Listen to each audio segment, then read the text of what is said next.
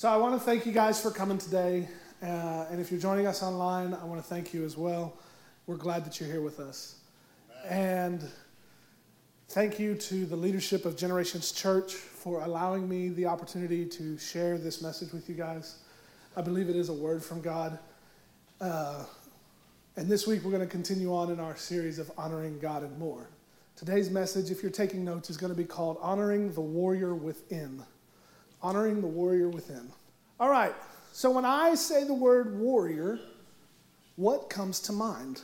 Maybe you're a little bit more literal and you think of today's times, and maybe you think of something like American Ninja Warrior, and you think of Jessie Graff, who was one of the greatest American Ninja Warriors of her generation. Or maybe you're a little more literal and you think of like the Golden State Warriors, an NBA team out west. This is Steph Curry, one of their point guards. Maybe you think a little bit more, you know, it's got the Warriors on the jersey. That's what you think of. Quite possibly, you can think of a football player. Now, with last Thursday being the first football game of the season, and as somebody who played football in high school, I understand what it's like to suit up every week, to play a game that we all enjoy watching or even playing, and these guys put their bodies on the line every week for our entertainment. It's not an easy thing to do, especially the guys that are right there in the front. They get hit 60 to 80 times a game, every play. It's a lot, okay? But they have this armor that they wear that is a football pads and a helmet. Maybe you think of a UFC fighter as a warrior. Maybe you think of Conor McGregor or even other fighters that are out there who are in physical battles every time they get, step into the octagon. Maybe you think of the warriors that we have for our country. These people fight for the freedoms that we have that we often take for granted, like the ability to sit in this room without persecution. Now, maybe you're a little bit of a history buff and you think of somebody like Leonidas. When you hear the word warrior, you think of the Spartan army. It was an undefeated army of 300 people. Maybe that's what you think of. But what if I told you that you are a warrior? What if I told you that we're in a spiritual battle every day? And what if I could give you tools to fight that battle? Would you take them? Would you use them?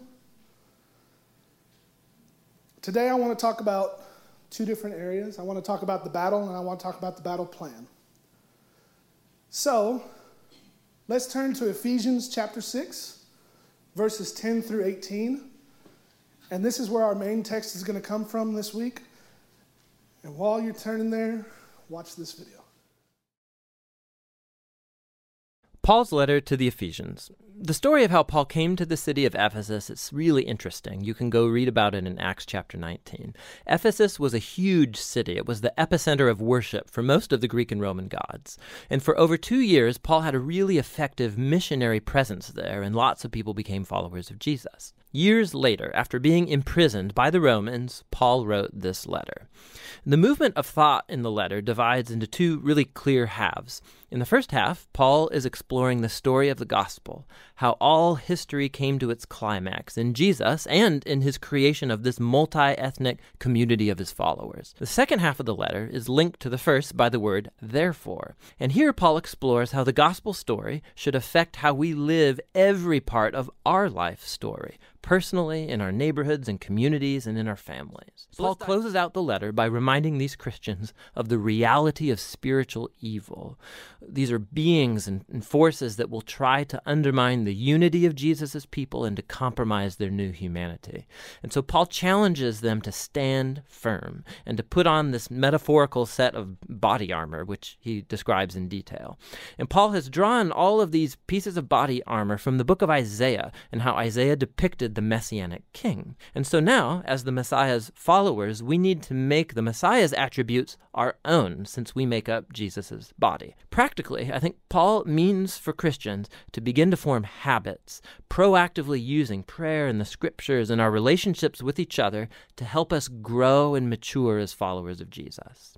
And that's the letter to the Ephesians. Very powerful. It's where Paul summarizes the whole gospel story and how it should reshape every part of our life story. Like I said, we're going to break it down into two different parts. We're going to talk about the battle, and we're going to talk about the battle plan. So let's read Ephesians chapter 6, verse 10. Have you found it?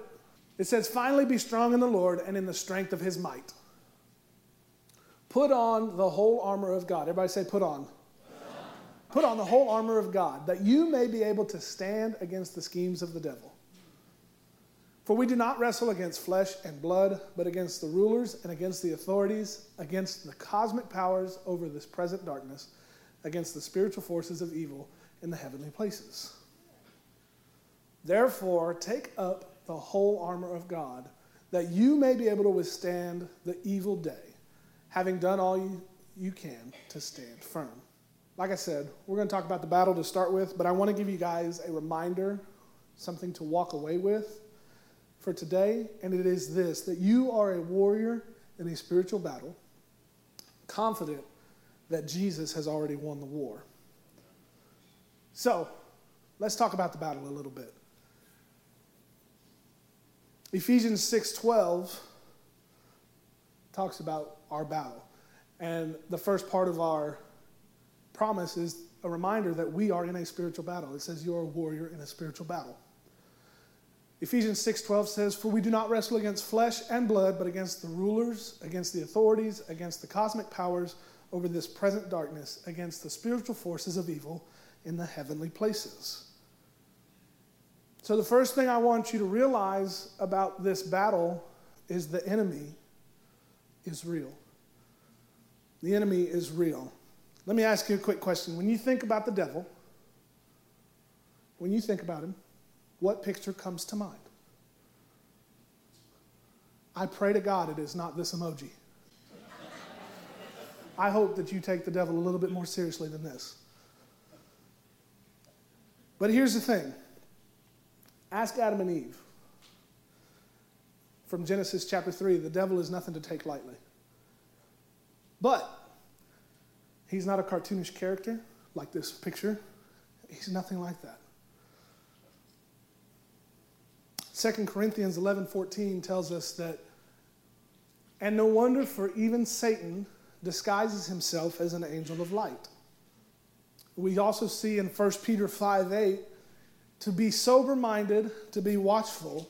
Your adversary, the devil, prowls around like a roaring lion seeking someone to devour. I just want to be clear for a minute. Satan is not a joke, Satan is not a myth. He's not a cartoon. He's not someone that you want to be messing around with or playing with. But as a follower of Jesus who has been saved by Christ, we do not have to fear Satan because Jesus already won that battle on the cross. Satan has been defeated by Jesus, but Satan is not someone to blow off or roll your eyes at.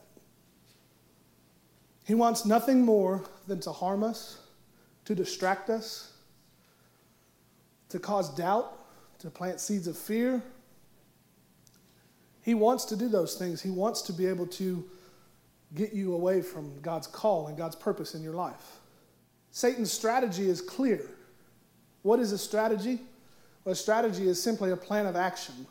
Satan's strategy is to distract us and to confuse us into doing his will. In John chapter 8, we see the Pharisees arguing back and forth with Jesus, and at one point, Jesus lets them have it. Jesus is fed up with their, their lies and their confusion. And so the Pharisees, they claim to be sons of Abraham. And Jesus points out to them that if you were doing the work of Abraham, you wouldn't be trying to kill me. Then they, then they say that they are sons of God. And Jesus, at this point, tells them who their father really is. John chapter 8, verse 44, it says, You are of your father, the devil. And the Pharisees, probably at the moment, were just like, What is he talking about? Our father isn't the devil. They didn't, they didn't see how blinded they truly were by the devil's schemes. And your will is to do your father's desires. He was a murderer from the beginning and does not stand in the truth because there is no truth in him. When he lies, he speaks out of his own character, for he is a liar and the father of lies. Satan's strategy is clear. And the Pharisees were blinded by this strategy. John 10:10 10, 10 also says this thief comes only to steal, kill and destroy. But there's a promise that Jesus makes here at the end that I have come, Jesus, that you may have life and have it more abundantly. The next part of the battle is our battlefield is everywhere. Now, unlike war zones, there's usually a typical area where there is battles that take place. Our battlefield has no boundaries. Our battlefield could even be in this building, guys. Okay? You're like, oh, it's a church. It shouldn't be a battlefield. It can be. It can be. Much like a map on Halo, like a video game, there's a place in the corner where you can see the outline of where the field, the battlefield is. That's not how our life is. Our battlefield is everywhere. And lastly, on the battle, our stakes are high. The stakes are very high. We're not talking about somebody's earthly life when they're trapped in the lies of the devil or the distractions of the enemy. We're talking about their eternal future. He came to steal, kill, and destroy. In this case, they're, going, they're either going to spend eternity in hell or they're going to hear the good news of the gospel, receive it, and understand that Jesus is who he says he is, and spend eternity in heaven. And we have to be that catalyst. We'll get to that here in a little bit. All right, Second Corinthians paints this picture of how high the stakes truly are. In verse 3, it says, And even if our gospel is veiled, the gospel that is Jesus Christ, is veiled to those who are it is veiled to those who are perishing. In their case, the God of this world has blinded them, the minds of the unbelievers to keep them from seeing the light of the gospel of the glory of Christ, who is the image of God. And here's our side of it. For what we proclaim is not of ourselves, but Jesus Christ is Lord, with ourselves as your servants for Jesus' sake. For God, for God, who said, let, the, let light shine out of darkness, has shone in our hearts to give the light of the knowledge of the glory of God in the face of Jesus Christ. We have a job to do as believers. We have a job. So let's recap the battle real quick. In the battle, we talked about that the enemy is real. We talked about that Satan's strategy is clear. We realize that the battlefield is everywhere and that the stakes are high. This feels like a lot of pressure, doesn't it? All of a sudden, everybody's like, oh my gosh, I have so much to do. But the pressure can be relieved with a promise that we have. And at the end of our promises is that Jesus has already won the war. Colossians chapter 2 verse 15 says he disarmed the rulers and the authorities and put them to open shame by triumphing over them in him. See, we can resist the enemy and stand firm in our faith because we are confident that Jesus has already won the war. We have that promise for us. So now we talked about the battle a little bit. Let's talk about the battle plan. And this is where I want to give you guys some tools to use in this battle. In Ephesians chapter 6, verse 13, we're given instructions on how to stand firm. Everybody say, stand firm. Ephesians 6:13 says this, "Therefore take up the whole armor of God, that you may be able to withstand the, in the evil day, and having done all, to stand firm. Everybody say, stand firm. stand firm. We are told to take up the whole armor of God. How can you practically do this on a day, in our daily life? This is a battle plan for a never ending war. It's not something you put on once and you're covered. This is a daily thing. In Ephesians chapter 6 and verse 14, we see the first pieces of armor. And I hope to give you guys some understanding of what these pieces are, what they represent, and how they can help us in these spiritual battles. You guys ready? All right. Ephesians chapter 6, verse 14 says, Stand therefore, having fastened on the belt of truth, and having put on the breastplate of righteousness. Let's stop there for a second. There's two pieces. What is righteousness? Well, Webster's defines righteousness as acting in accord with divine or moral law, free from guilt or sin, morally right or justifiable. Seems pretty good, but what exactly does that mean? Well, when we look at it in the way that the Bible describes this word, God's righteousness refers to the truth that everything about God, his actions, his plan, and his character is perfectly good. Psalm 25, verse 8 says, Good and upright is the Lord. Therefore, he instructs sinners in his ways. Who are these sinners, you might ask? Well, guess what? That's all of us. Okay? Romans 3:23 says for all have sinned and fall short of the glory of God. Hate to break it to you guys, we've all sinned. Oh my goodness. It's the end of the world, right? We were born into this sin though. Thanks to the fall of man in Genesis chapter 3 that I keep referring to. But here's the thing. God instructs us as his as sinners in his way. And we know that God's action, plan, and character are perfectly good. We can trust God to forgive us of our sins and follow His will for our lives, and we are made righteous. And it's not by our own doing, it's not by our own self, but it is a perfect righteousness of God. So, in essence, when you put on the breastplate of righteousness, you no longer identify as the sinners that we were born into being. We now find that our identity is found in Jesus. And as shoes for your feet, having put on the readiness given by the gospel of peace. What is the gospel of peace? The gospel of peace is the message that Jesus died on the cross, he was buried and rose again three days later. Receiving the gospel allows us to be at peace with God and right with Him. God's peace gives us stillness, quietness, and calmness in our heart and in our soul. The gospel reconciles us to God, and we can live in relationship with Him. In other words, the gospel changes how we stand. John 16 33. I have told you these things so that in me you may have peace. In this world you will have trouble, but take heart, I have overcome the world. In Genrev, we have this saying that says, We will not be shaken. And that derives from the scripture of Psalm 16, verse 8, that says, I keep my eyes on the Lord, with him at my right hand, I will not be shaken.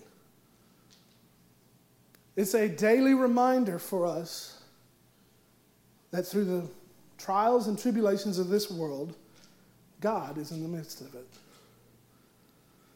And we can trust Him and we have peace when we walk with Him. The next thing about the gospel is the gospel changes how we walk. Romans 5 1 says, Therefore, since we have been justified by faith, we have peace with God through our Lord Jesus Christ. This gives us a reason for our peace because we have been justified by faith. But in 1 Peter 3:15 it goes on to say, "But in your heart, in your hearts revere Christ as Lord. Always be prepared to give an answer to everyone who asks you to give the reason for the hope that you have. But do this with gentleness and respect. This gives a purpose to our peace. We cannot just stand idly by thinking that we have this peace and we can no longer do anything with it. We have to go and share the gospel with people. We are to advance the gospel to the ends of the earth. We can't just have peace and not share it. We have to dig in and push back against the schemes of the devil. We must always be prepared to give an account for what God has done in our lives and what makes us different from the rest of the world. All right, verse 16. In all circumstances, take up the shield of faith. Listen, I have to say this.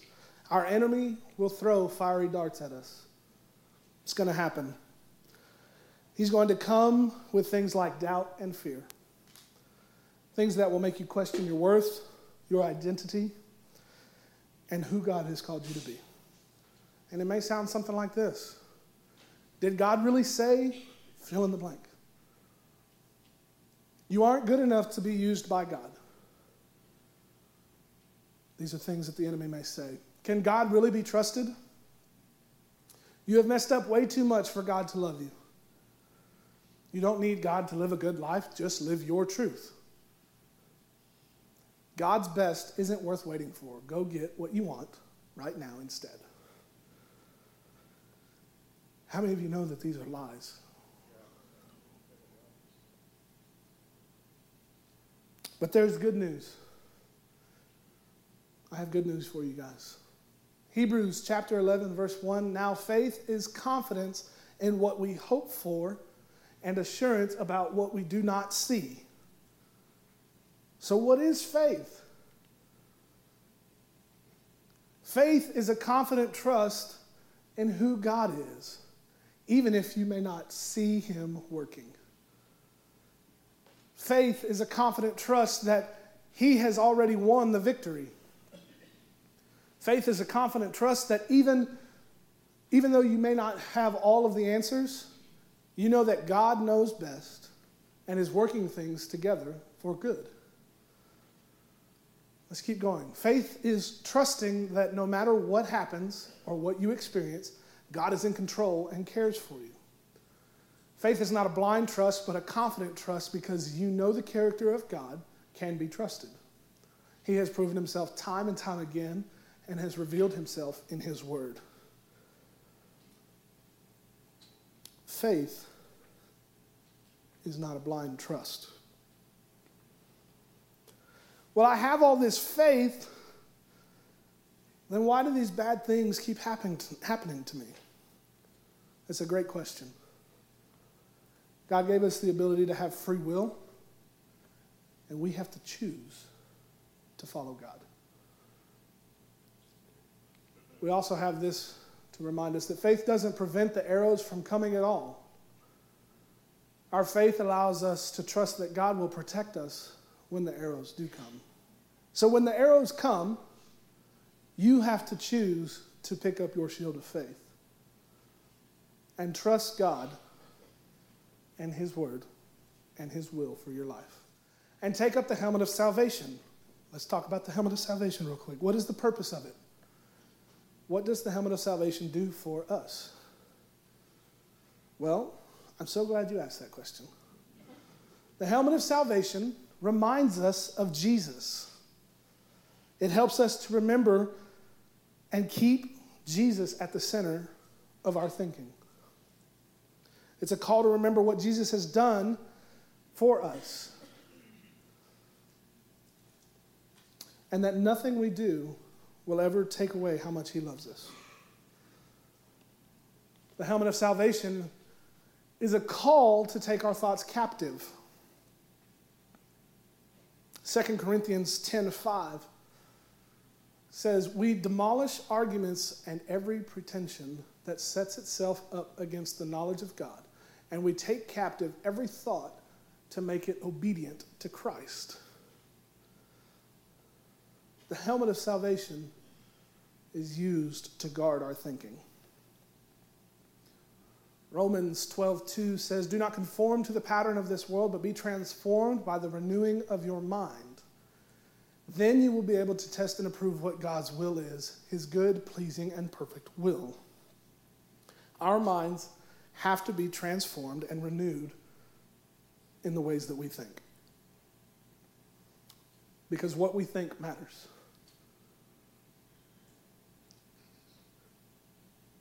Let's go back to verse 17. And the sword of the Spirit, which is the Word of God. The sword of the Spirit is the Word of God. Okay? Hebrews 4:12 says, "For the Word of God is living and active, sharper than any two-edged sword, piercing to the division of the soul and of spirit, of joints and of marrow, and discerning the thoughts of the intentions of the heart. We fight our wars, our spiritual wars, with Scripture.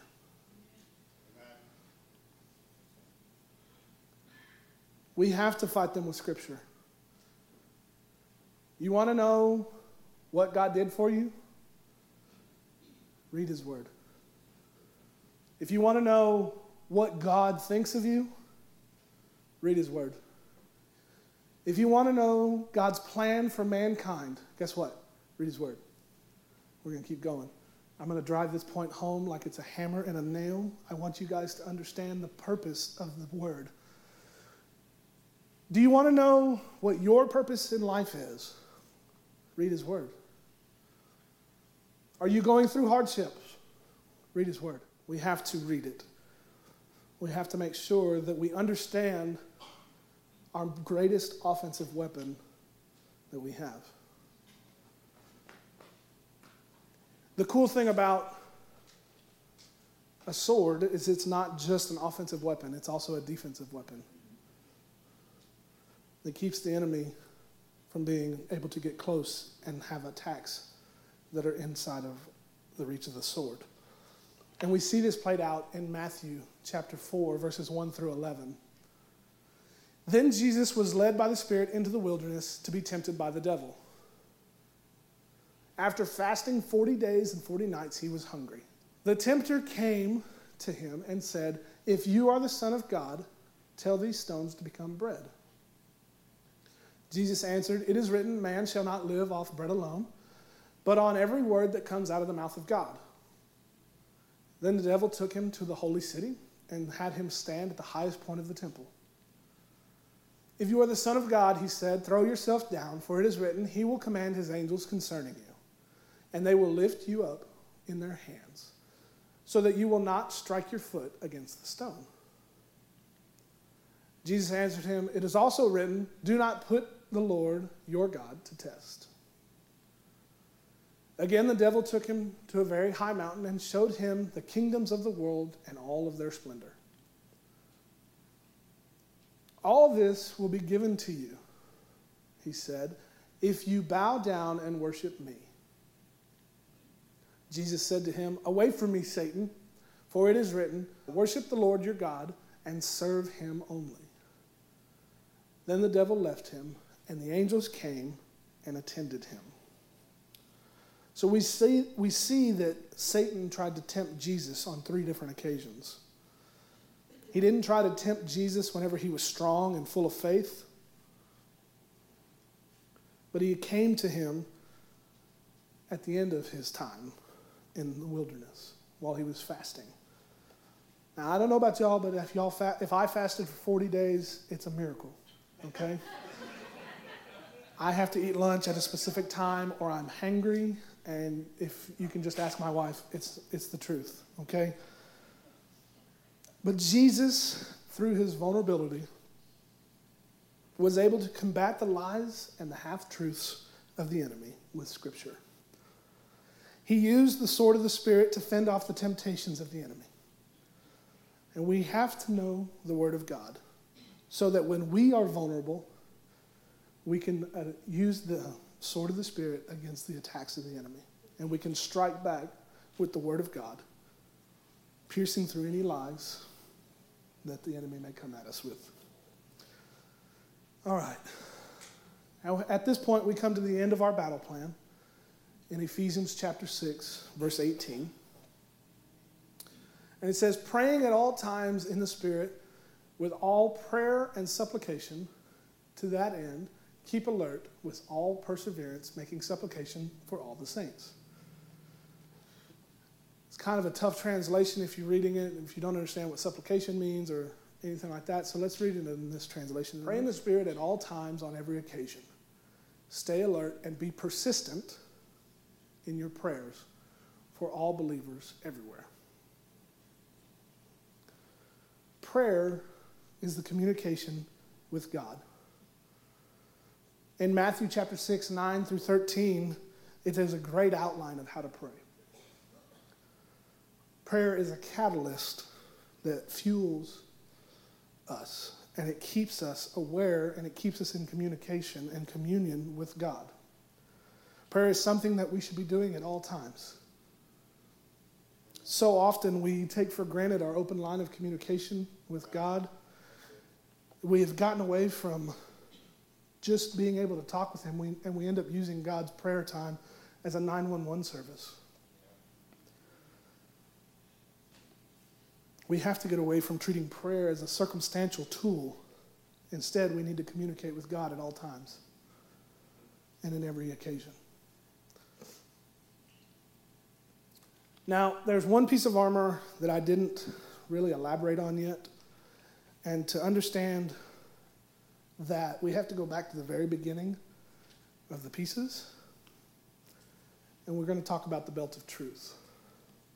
Now, I believe there's a significance on why this is listed first. When you think about the belt or a belt, it is put around the middle of your body or the core of your body. It is wrapped around you, not just partially. I've seen these belts online where literally they just go through like two belt loops. A belt goes all the way around you. And so, to elaborate, the belt of truth, we need to be wrapped in truth. Everybody say, wrapped in truth. Our greatest defense against the enemy is having a clear understanding of who God is and what his word says about Jesus and our lives. John 14, 6 says, Jesus said to him, I am the way and the truth and the life. No one comes to the Father except through me.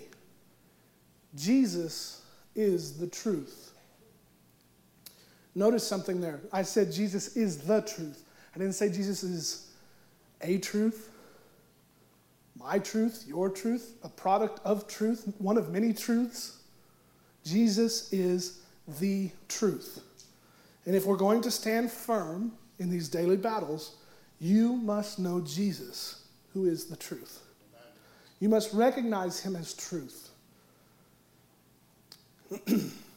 and stand with the truth of Jesus given to us in scriptures.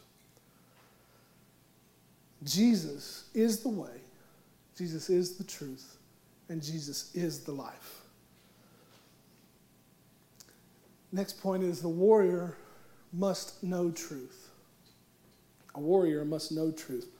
John chapter 8, 31 and 32 said, So Jesus said to the Jews who had believed him, If you abide in my word, you are truly my disciples, and you will know the truth, and the truth will set you free. There was a theologian by the name of A.W. Tozer that said, What comes to mind when we think about God is the most important thing about us. So, what does come to mind? When you think about God, how do you relate to Him? Is He an old man who is up in heaven waiting for you to mess up? Do you see Him as a father that only gets upset when you do something wrong. Maybe you see him as a father who's holding on to you with two fingers, waiting for you to mess up so he can let you go. And let me tell you that none of that is true. I can tell you that God is nothing like that, that he loves us and wants to be in communion with you. He's not waiting for you to mess up. And he knows your heart because he made you. He holds each and every one of us in the palms of his hands like this. He's not waiting to drop you or to let you go. In fact, he wants so much for you to follow his will that he's jealous when you don't follow his will. He is with us wherever we go. So, what are you doing with the truth of God? Do you submit your life to truth? Do you submit your life to the truth of God's word? Or are you trying to figure it out on your own? Are you going about your life defining truth for yourself? Do you know Jesus? Do you recognize Jesus as the way, the truth, and the life? Because what you believe about him says a lot about you. And it is the most important thing to you.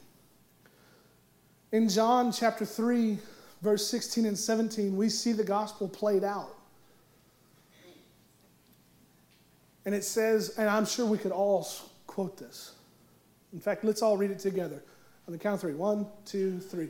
For God so loved the world that he gave his only Son, that whoever believes in him shall not perish, but have eternal life. We have all seen this either cross stitched on a pillow or on an inspirational post. And while this is great, this is a great promise that we have. The rest of the gospel is in the next verse. For God did not send his Son into the world to condemn the world, but to save the world through him. Jesus came into this world so we can know truth. It is crucial for us to put on the belt of truth. We need to be wrapped in the truth of God's word. A warrior must know truth. Just like a Roman soldier knows how their sword works, we must also know Jesus and his word and what it says about him and our life. Next point a warrior must live truth. It's one thing to know truth, it's another thing to live it. This can often be the hardest part for many of us. We can know things about God, what He's done for us, who He is, and what He calls us to do. But oftentimes, this is where the truth ends for us, is knowing Him. And we no longer have a quote relationship, we just leave it as head knowledge. We don't let the truth that is Jesus transform us and call our lives into action. So let me ask you a question How do we know and apply or live truth? Are you applying truth in your life? So, how do we do this? Well, first and foremost, the biggest thing we have to do is we have to read it. If you want to know truth, you have to start by knowing who Jesus is and reading his word. And this has to be something we do daily. Create a system that works for you. If you're a morning person, start your day reading the word. If you're a night owl, I know some night owls, I hope they read the word at the evening time. If you're a person who's very punctual and like businessman about things and you don't ever miss a meeting, set, a, set up a meeting on your phone. Set a time, set an appointment. So that when that appointment comes, you don't miss it. And when people start to ask, hey, what are you doing? Well, I have an appointment. They don't have to know who it's with yet. They don't have to know right offhand that your appointment is with God. You just have an appointment to make.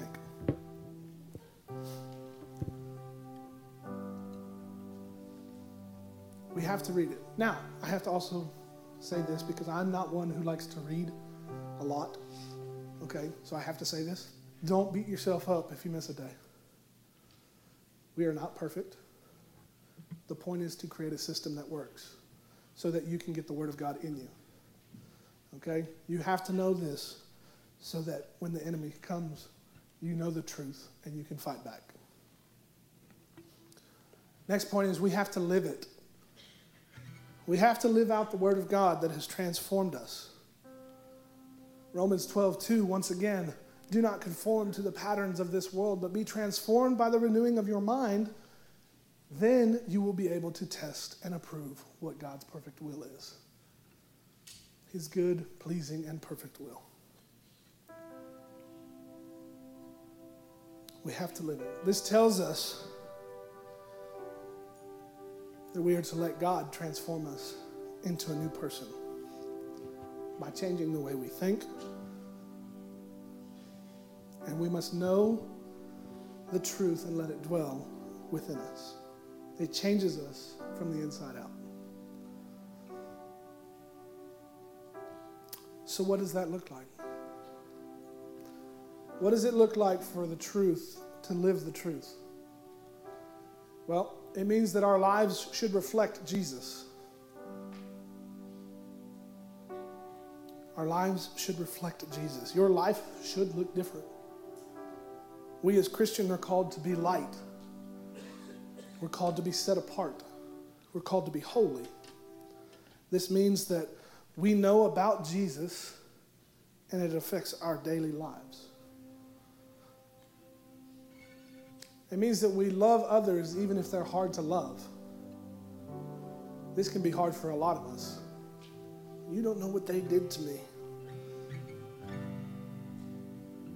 We're commanded to forgive seven times 70 in a day.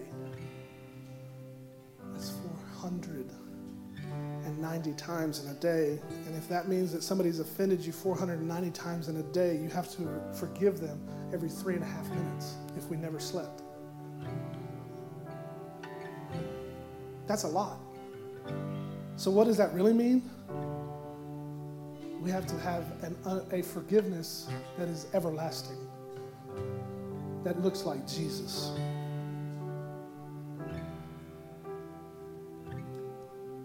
We also, when we live out the truth, we don't let circumstances dictate our joy and our peace.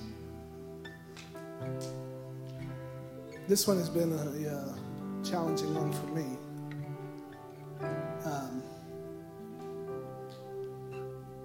because it had to come to the point where I realized that there is a eternal hope that outweighs any circumstance that we have ever endure on this earth. So we have to do these things so that we can live out truth in our life. So we talked about reading it, living it. The last way that we can apply truth to our life is we have to speak it. I'm not up here standing here saying you have to be a word of faith person. What I am saying is your testimony holds volume. This is the coolest thing that we get to do in our faith.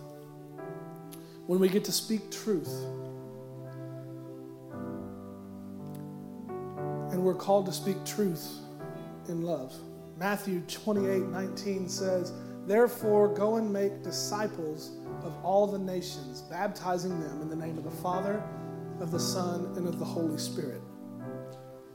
We overcome by the blood of the Lamb and the word of our testimony. God has forgiven you from all sin, and that alone is worth sharing with everyone. In a nutshell, what I'm trying to say here is Jesus has to be the center or the core of what we believe if we understand truth and that it comes from Jesus,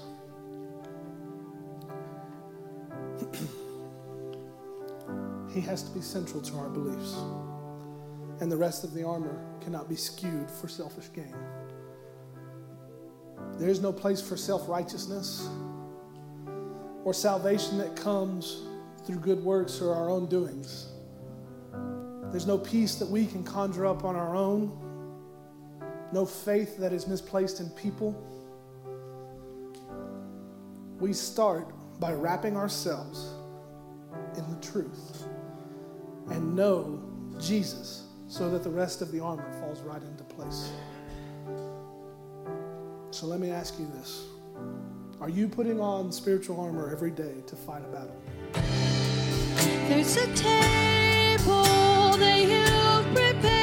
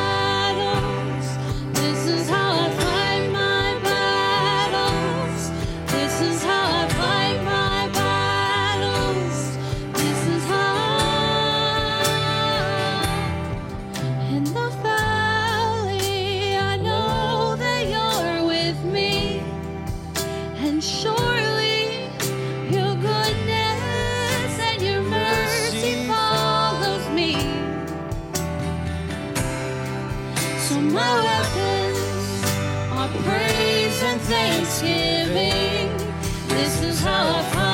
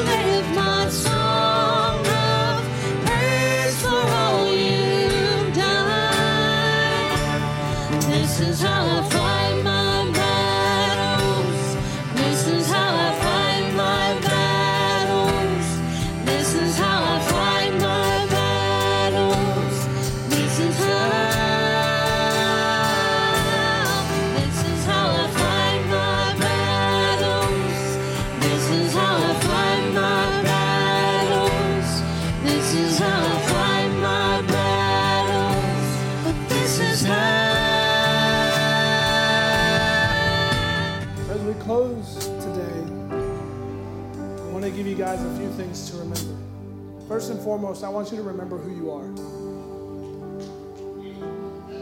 I want you to remember that. I also want you to remember that the enemy is real, but we can stand firm against the enemy by putting on God's spiritual armor. I want you to remember that you have to be ready and you have to be prepared. You have been given a strategy from God to help you in resisting the attacks of the enemy. I want you to remember to use this armor. God's armor is an invitation to trust God that He provides for you. And lastly, I want you to remember that you are a warrior in a spiritual battle, but you are confident that Jesus has already won the war. You are confident Jesus has already won the war. Let's pray. Father, we thank you for today. We thank you for this word that you have given us. We ask, God, that it would permeate in our hearts, that we would remember to use the armor for what you intended it for. May we use prayer as a tool that is daily rather than circumstance based. Father, may we wrap ourselves in truth and understanding of who you are. Father, I speak blessing over these people of this congregation and the people who are watching online. I ask that you would bless them and keep them, that you would cause your face to shine upon them, that you would be gracious to them and give them the peace that surpasses all understanding. The peace that only comes from you.